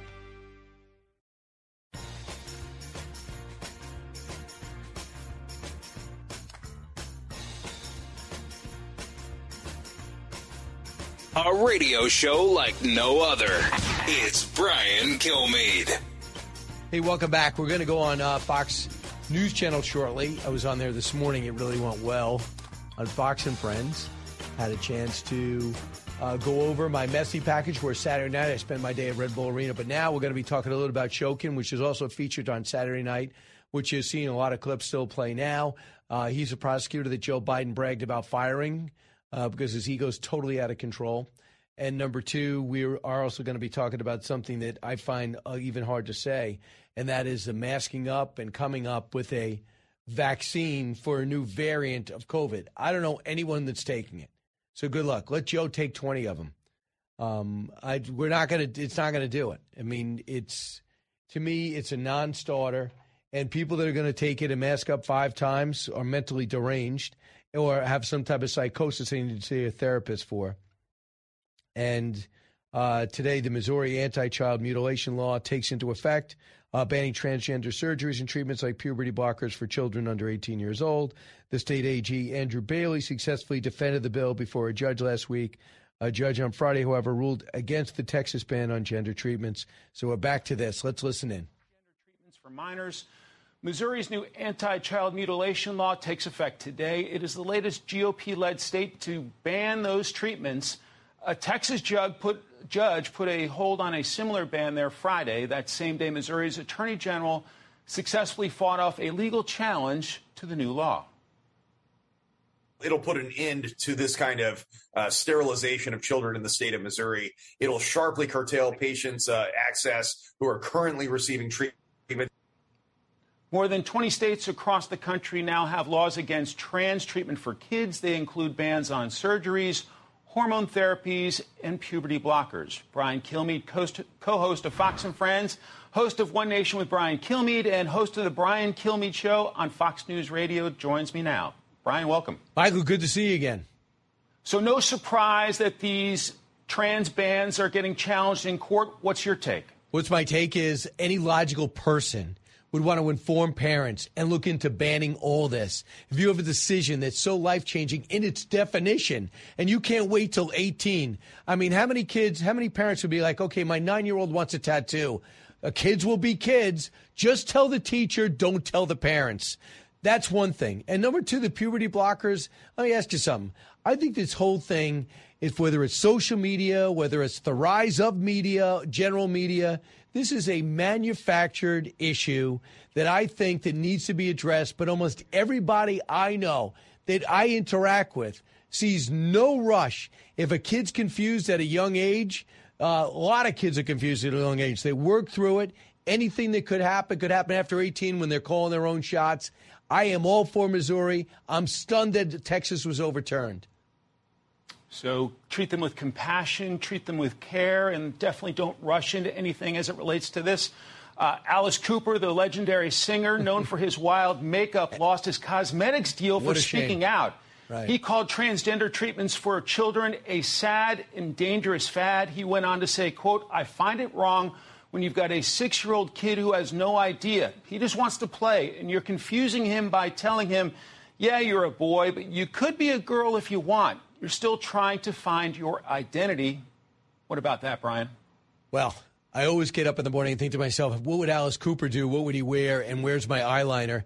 But every time I hear a rock star lose a cosmetic deal, I feel sad. Uh, but having said all that, here's the thing that kid who you say wants to change genders, when they realize in most cases that they made a big mistake, they're going to blame you. So just when you think you're doing what a kid wants, suddenly when you decide, okay, I guess kids are now going to make their own curfew, decide when they're going to drive, but we'll put that aside. Now Alice Cooper says something totally logical and he loses cosmetic deal. I say it's time for people to stand up and just continue to speak out. And sooner or later, the world will get back on its axis and we'll be whole again because this is insane. And I think that Europe's getting resentful because we're we're transferring some of this insanity, this lack of logic, uh, this lack of ability to parent to them. And I say, where did this start? And a lot of it goes back to social media and some of the crazy things going on. And the kids are holed up with the phone and not talking mm-hmm. to their friends. Then there's this, Brian. New concerns. We could be heading back to the future where COVID is concerned. President Biden is now pushing for more funding for a vaccine that targets the new variant and he seems to be laying the groundwork for another mandate. Mr. President, can you say anything about the uptick of COVID cases and new variant? Yes, I can. Matter of fact, I signed off this morning on a proposal we have to present to the Congress a uh, request for additional funding for a new vaccine that is necessary, that works. And tentatively, not decided finally, tentatively it is recommended that, likely be recommended that everybody get no matter what they got. Several major hospital systems are reinstating mask mandates for doctors, staff, and patients as COVID cases tick up. Some colleges are requiring masks as well. Brian, I think I still have PTSD from the first time around. Your thoughts? My thoughts is college shows some backbone. This is the time. If they're going to make your kid do this again, you got to look to transfer. Number two is masks don't work. Look at the studies. They don't protect anything. These are the same people that told us they didn't work, did work. Then when they told us to wear two masks, I even had one of these geniuses tell us on Fox and Friends to consider wearing goggles. All right. We have kids playing sports in masks, which we now know is total folly. They would have be told to, t- the referees tell them to pull them up. And now mm-hmm. you have these people in hospitals doing to do it because they're afraid of losing funding. And now he's going to say, I'm going to get a vaccine that does work. Excuse me. You told us the last one did work. You told us the boosters work. Then you mysteriously stopped talking about it. We'll make our own decisions. And I'll tell you, if they're looking to get a pandemic going to keep people away to these crazy ways to vote and you can have no excuse balloting again and the drop boxes everywhere, no American's going to buy it and it's going to create more uh, consternation as it relates to this upcoming election. So I hope President Biden has one pollster sitting next to him to say, excuse me, you'll be getting that shot alone. We're not buying into it, and there's risk to go along with it. Since when have you taken any medicine that doesn't have any warnings on it? They're going to try to do that again to us. Please show some backbone. All right, now to your exclusive interview with fired Ukrainian prosecutor Viktor Shokin. He got the axe in 2016 while he was investigating Burisma, and Shokin told you that he knew Burisma was breaking the law and that he believed the Bidens took bribes. The vice president was only acting in his own interests. He, generally speaking, handled Ukraine like um, it was his own backyard. He would put people uh, that were suitable for him. I do not want to deal in unproven facts, but my firm personal conviction is that yes, this was the case. They were being bribed. The fact that Joe Biden gave away $1 billion in uh, U.S. Uh, money in exchange for my dismissal, my firing, isn't that alone a case of corruption? Months before Shokin got fired, then Vice President Joe Biden traveled to Kiev and met with Ukraine's president. After he left the White House, he shared what happened during that closed door conversation. As I'm leaving in six hours, if the prosecutor's not fired, you're not getting the money.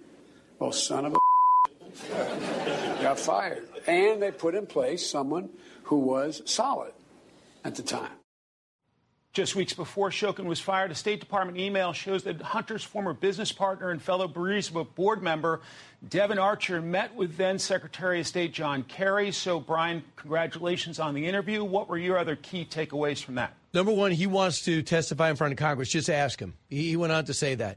He also, it feels as though his life's being threatened. He was poisoned twice before. And then we were able to, Miranda Devine provided the medical records and the signature match, and the doctor says it was him, that he was really brought back from brought back to life twice. Someone's trying to kill him, he believes, unless he had way too much sushi. Number three, if he is a corrupt guy living the life of luxury and he's that bad, at the very least, he's hiding it well because he's living on a fixed income alone. He has a transcript for a book. He says he can't get published, he can't get a job, and he fears hmm. for his life on a regular basis. He wants to know if there's any security. And he does want to tell his side of the story, and we're the only one to ask. And whether you think everything he says is true or everything he said is not true, probably somewhere in the middle or leaning towards him. At least we get his side of the story, Mike. At least we find out instead of that horrible person who's now in a lean to somewhere in Ukraine trying to survive in the middle of a war while someone seems to be targeting him. Now we seem at least get his point. And now we find out that Devon Archer on a board, they said that Burisma felt as though that uh, was indeed a uh, was indeed a threat to them. And who? Why are these Americans on the board? Why is one American on the board whose dad happens to be in charge? Of the have the portfolio for Ukraine? Hunter Biden. I mean, I'm just asking you to follow a logical trail. And now the Secretary of State's son was involved with Rosemont Seneca. He dropped out for a mysterious reason, but Devon Archer still could get a appointment with the Secretary of State that dropped the hat. Oh, and Antony oh. Blinken, then Deputy Secretary of State, could was constantly interacting with Hunter Biden. There's a lot of links here. Who wouldn't tie them together? Brian Kilmeade, we should let you get back to the radio. Thanks so, so much for your time today. Go get it, Mike. Thanks. Uh, we never left the radio, uh, but I appreciate it. Um, so it was good to see Mike filling in for Harris. And that's what's going on in uh, the world of television and radio. It's a lot of the same thing. I just want to update you on something that's, that's taken place. I told you today is going to be a big day in court for at least two of the defendants in Georgia. They want a speedy trial. They're going to get their day. Mark Meadows wants a new venue. He's going to find out if he can move it to a federal court. That would affect the other 19, you would think. Also, Sidney, Sidney Powell and Kenneth Chesebro are the two who want the speedy trial. And maybe it looks like it's going to be uh, John Eastman, too. Meanwhile, in the D.C. documents case, the Trump lawyers are asking for a three year wait for this trial to start. Now, it looks like Jack Smith wants to speed up the trial and make it in January. Early indications from the judge, as re- tweeted out by Jonathan Turley, are this. As expected, the judge told both the special counsel and the Trump team that they should did not view their proposal of trial dates as realistic. Smith wanted next January, Trump wanted 2026. Other people are saying and keeping up to date on what's happening inside that courtroom. It means a lot. So if you postpone these trials and you keep Trump out of the courtroom as much as possible, that makes his candidacy more and more viable. If they're saying January, March, May, then you have his opponents say, hey, he can't do both.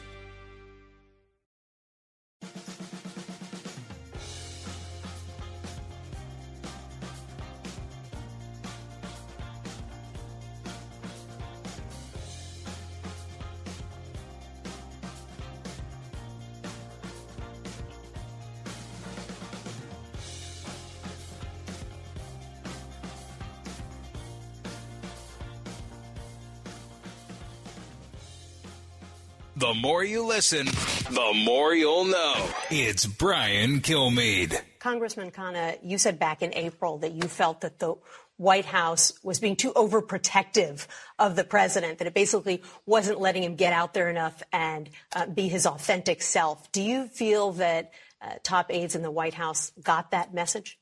I think they do. The president has a great story to tell. He's bringing back manufacturing in Ohio, $20 billion in Ohio of new uh, industry. He's focused on the working class. I was actually just in South Carolina yesterday with Bishop Green at AME Church, and the faith community has a lot of support for him. He's a better politician than anyone who works for him. Let him be out there. Uh, that is the most ridiculous recommendation ever, but admirable. Ro Khanna saying that the thing about Joe Biden needs to be out there more. Number one, he's got to come off vacation. He loves doing that. He doesn't do any interviews. And if you've seen him on stage, he doesn't know how to get on or off. I'm really not sure if more him is going to work, but I do have to share this to you. This just came across. Uh, the judge, uh, looks like Jack Smith wanted his trial to start on the documents case January 6th or something like that first week in January. And the Trump said, What about 2026? So the judge said, Neither one of those dates will fly. And it looks like the judge picked March 4th. Joining us now to analyze that, Josh Kraushaar. Uh, you know Josh. He's a Fox News uh, political analyst and editor in chief of uh, Jewish Insider. Josh, welcome back. Uh, I guess I want two things for you to com- comment on. Uh, first off, on the March 4th, the Trump team can't be happy about that. No, uh, it's not not an ideal political time for the former president, who's going to be smack dab in the middle of uh, campaigning. And smack dab, it's, it's I believe that date is right before the Super Tuesday primaries. It's after the first caucuses in Iowa and, and the primary in New Hampshire, but it, it is uh, you know the worst possible time when it comes to the political calendar. Uh, now, look, I, I, the trial should take a while to to, to, to last. There's going to be a lot of evidence, a lot of witnesses. So you know, I, I actually think most of the nomination process is going to be over before the trial ends. But it adds a whole new wrinkle over whether Trump you know could get convicted could even you know stand for election or what what the, what, what questions would come about if he did get convicted in, in that case um, and that adds a very significant wrinkle when it comes to this primary do republicans want to nominate someone who uh, is in the middle of a very, uh, you know, very high-profile trial and and may actually get convicted uh, by the time it's over. Which is Nikki Haley's uh, point specifically, uh, but there there you have, uh, you got some. You got some the personal the trial that he has civil trial that he has this fall okay whatever that is it's not going to be it's going to be a legal fee and it's not going to be televised and they're going to try to now they're scrutinizing his business and then you got the uh, the personal rape accusation or the follow up defamation accusation, and then you have the first. This will make this will be the first one in March. There's another one tentatively scheduled for May. And we'll see in the Georgia case, people do not think, including the governor, that it's going to get a chance to trial before that. And we'll see if it switch, uh, switches venues. But um, having said that, this is what Nikki, Nikki Haley said, right to your point, cut 14 it was an honor to serve in the administration and work on foreign policy with him, and I agree with a lot of his policies. But the fact is, I don't know if it's four or five or six or how many indictments it is now, but he's going to spend a lot of time in a courtroom and not on a campaign trail. And my concern is we cannot have Kamala Harris as president. We can't chance this. We have to make sure that we have a new generational leader that's going to bring in not only Republicans, but we're going to pull back the independents. We're going to bring back in the suburban women. We're going to bring in Hispanics. We're going to bring in the Asian community. We have to make sure we win this because the thought of Kamala Harris being president should send a chill up every American spine. So that's going to be the tactic. Hey, yeah, listen, I like him too, but if he's going to be in court, he can't win. Yeah, well, the, that's the electability argument. It's one that has not worked so far, and there have been other national polls showing that Trump is actually running neck and neck with Biden, mostly because Biden is in such such, such a tough position position himself. Um, what I think could change, and there are a lot of polls that have come out in the last few weeks that show that Republicans will support Trump. Trump is the front runner, but but if he was convicted, you do have about half, you know, give or take a few points of Republicans that might reconsider things. So that, that, at that point, you could have someone, you know, house arrest or whatever whatever penalty he would face, who could have a hard time serving as president, and it would almost be perhaps a wasted vote, or uh, you know, it might actually cause some voters, even those who really like the former president, to reconsider their choices. So that is, I mean, you, you basically have most Republicans not taking a lot of these indictments all that seriously, but if it gets to the point where he's convicted on, on these very serious charges out of Washington, you could easily see some Republicans taking a more pragmatic view and saying, "Do we want someone who will be who will be free and who will be able to run actively against Joe Biden?" Right, Josh. And the thing is, too, it was tough on the stage because you say, "I'm going to support the nominee." I signed that form. They say, "Well, what if he's indicted?" I never really thought of that. I mean, what if he's convicted? I never really thought of that. So they were in a possible situation. I watch all the shows. Say these guys are indecisive. Mike, not really, uh, because they want. Are they somebody who's not their signature doesn't matter, or they just raised their standard. That wasn't one of the mulligans put into the form. But Charles Lane for the Washington Post, I think he's a pretty fair guy, is uh, echoing what I think is astoundment on many in the media about Trump's sustainability. Cut nine. I think what strikes me the most about it is how much it has benefited him politically in the short run in his own world. He raised money off this, Martha. He made he raised more money in one day off this mugshot moment than he did about the first indictment in Manhattan. So the other, I think it was $4.2 million this time. So the other thing we're learning here is that this has not only lost the power to shock certain people, it's become a rallying point for him. And in my so so he and it's up to seven million now.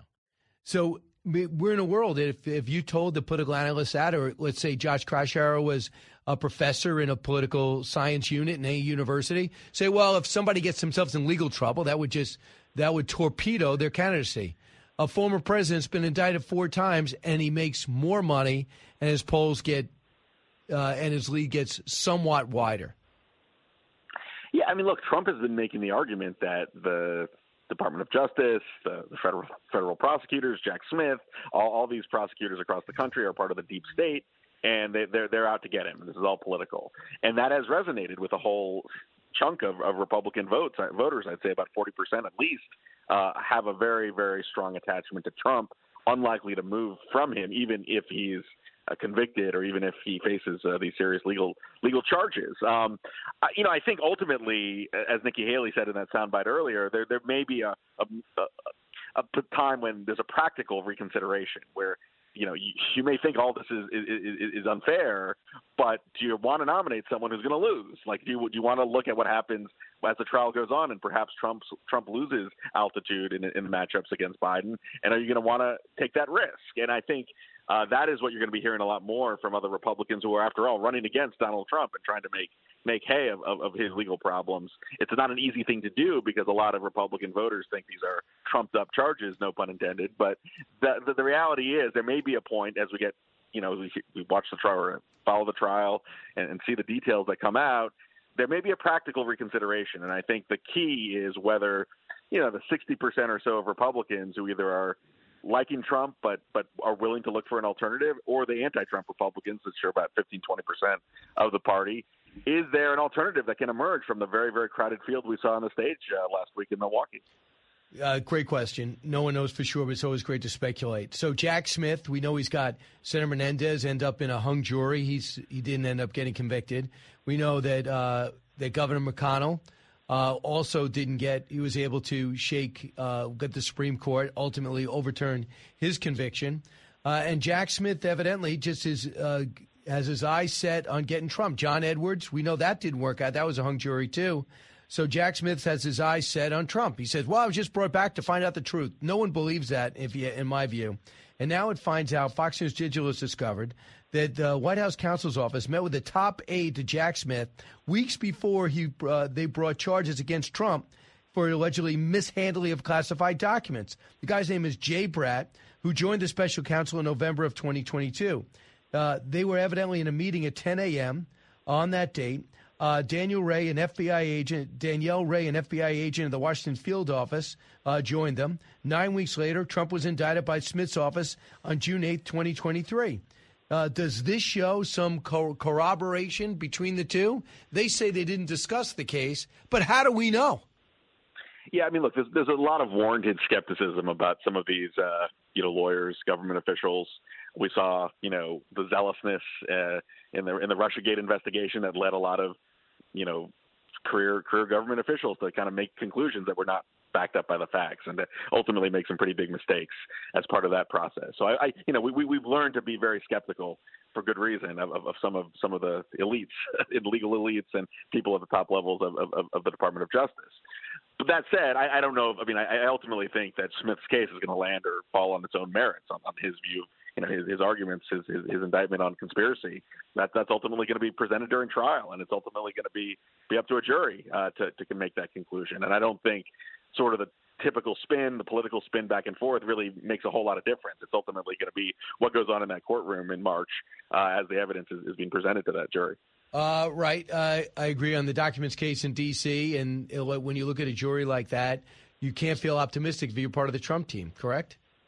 I, you know, look, it, it's DC is not. I mean, I know that you know legally it doesn't really. You know, the venue. The, the, I know the Trump folks wanted it to go to West Virginia. DC is a very liberal jurisdiction, needless to say. But um, look, there, there, there's not a. Yeah, it, it, it's tough to find many Republicans in uh, in the in the city of DC. So I, would say at the very least, uh, Smith has home field advantage, if you will, in, in that trial. So th- this takes uh, weeks.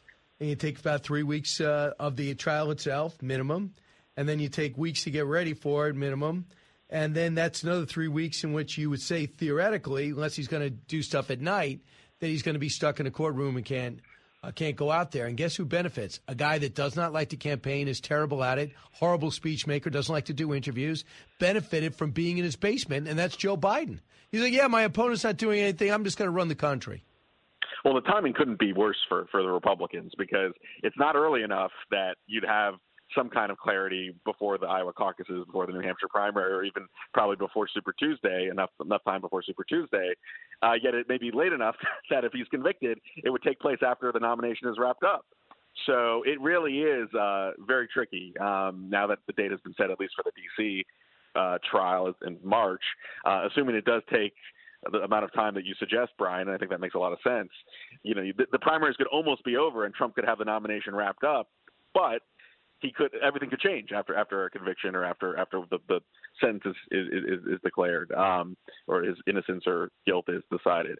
So it, it's a very very tricky situation for Republican uh, leaders. I, I, think a lot of them would prefer to have someone new uh, who's not tainted by all these legal problems, but that the voters right now seem to still prefer Trump, and it'll take an alternative out of the other candidates to emerge to really challenge the. And I, I think the field is going to shrink because you know for the most part, if you didn't make the first stage what are the chances you make in the second stage for the debate?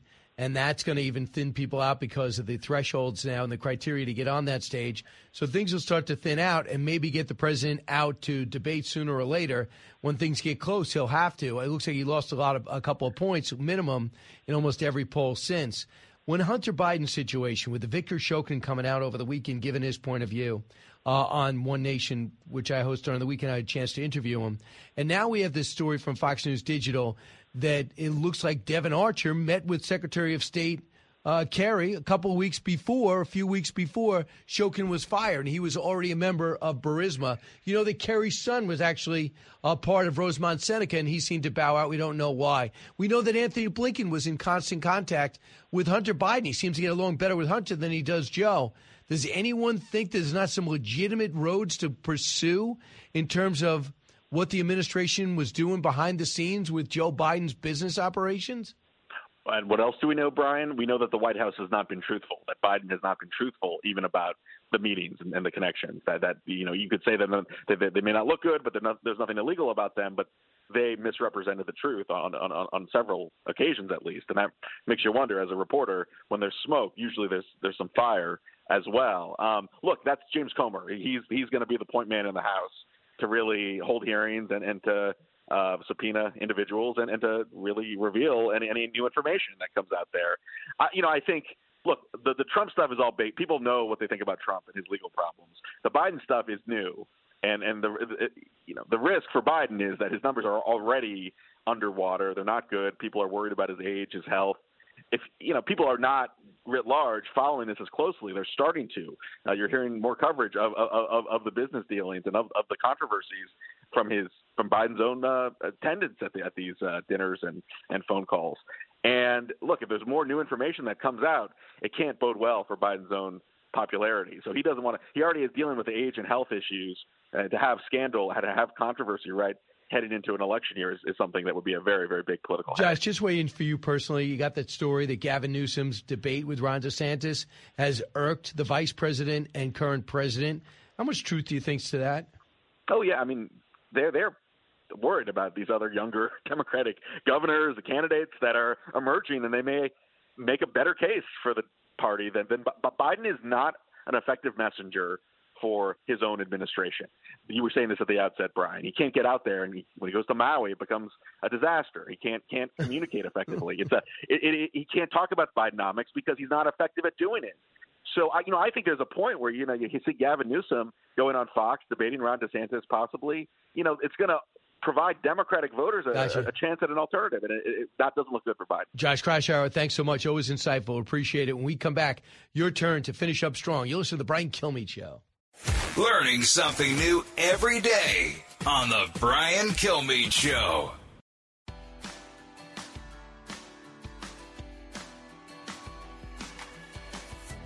If you're interested in it, Brian's talking about it. You're with Brian Kilmeade. I can tell you all those candidates could win in November of 24, and that's exciting. Donald Trump can't win in November of 24. The math doesn't work out. If you're supporting Donald Trump today, you're effectively handing it to Kamala Harris potentially uh, down the road. So I think the opportunity is a new phase, fresh ideas. But I think Vivek, Haley, Pence, um, uh, DeSantis, they all did very, very well. Wow. Uh, Chris Sununu holding his line. But at first, he was saying, there's no way Trump gets the nomination. There's no way. And now he's saying, get out, everybody. If you don't win Iowa, get out, thin the herd, the only way to stop Trump. And now he's saying if Trump wins, he's the only one that can't beat Joe Biden. We'll have to see. Uh, I think Governor Sununu is a really valuable analyst. I, the thing I like about him, he does not hate Trump. He never was anti-Trump. He said when when Trump's candidate got the nomination over the one that he wanted, can't even remember his name right now, the general. He's like, okay, I back him up, even though he said that Governor Sununu has been bought and sold by China. He's like, yeah, what can you do? And he, by the way, he's done after this, New Hampshire. The one thing is clear: Joe Biden's given up on New Hampshire, and Trump is up in New Hampshire. Everyone else is single digits, light double digits, maybe 10 or 11 percent. But sooner or later, he's going to have to get out there on a regular basis. Not that Trump will ever be lazy. He's always going to outwork you. But he's done very little in Iowa, and he's not done that much in New Hampshire. And I think that he gets energized when he's out there. He should do it because if you combine that, although we're not debating, he could be a little bit flat come uh, election time. But now he got some bad news. March 4th, his first court date. It's official.